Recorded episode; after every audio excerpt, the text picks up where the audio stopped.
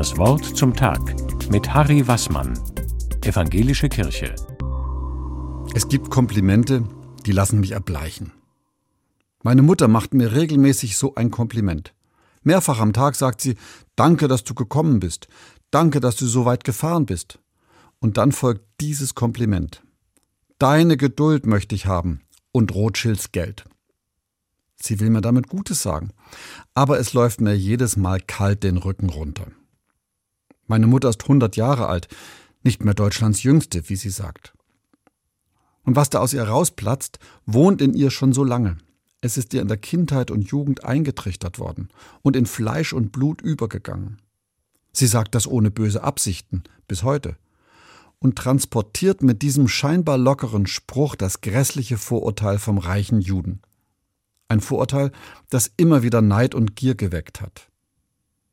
Ich will sie nicht tadeln oder belehren, das wäre auch sinnlos. Doch es erschüttert mich immer wieder.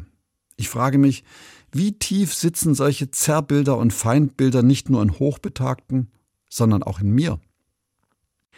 Der Schriftsteller Kurt Österle hat unlängst einmal formuliert, jede und jeder soll ihr und sein eigener Antisemitismusbeauftragter werden. Dieser Gedanke leuchtet mir ein.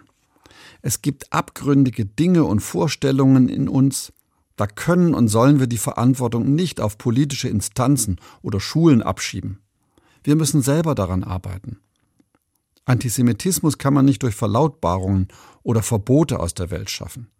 Jede und jeder ist selber gefragt. Da geht es um Herzensbildung. Für mich geschieht das zum Beispiel, wenn ich im sogenannten Alten Testament lese der jüdischen Bibel. Wenn ich mich dabei von jüdischen Deutungen inspirieren lasse, entdecke ich, wie jüdische Spiritualität meinen Glauben bereichert. Was ich da lieb gewinne, was mir da zu Herzen geht, das vertreibt in mir alte Muster und Zerrbilder von einer angeblich gnadenlosen und elitären Gesetzesreligion, die von Zwang und Vergeltung geprägt sei. Was für ein Unsinn ist das. Gebete und Geschichten aus der jüdischen Bibel sind es, die mir die Schönheit Gottes erschließen helfen und den Juden Jesus in neuem Licht erscheinen lassen. An Kirchengebäuden sehe ich jetzt da und dort Banner mit dem Schriftzug Nie wieder ist jetzt.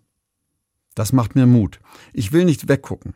Wo sich Judenfeindschaft wieder meldet, dagegen muss ich aufstehen und protestieren. Das ist mir eine Herzenssache. Harry Wassmann, Evangelische Kirche, Rottenburg.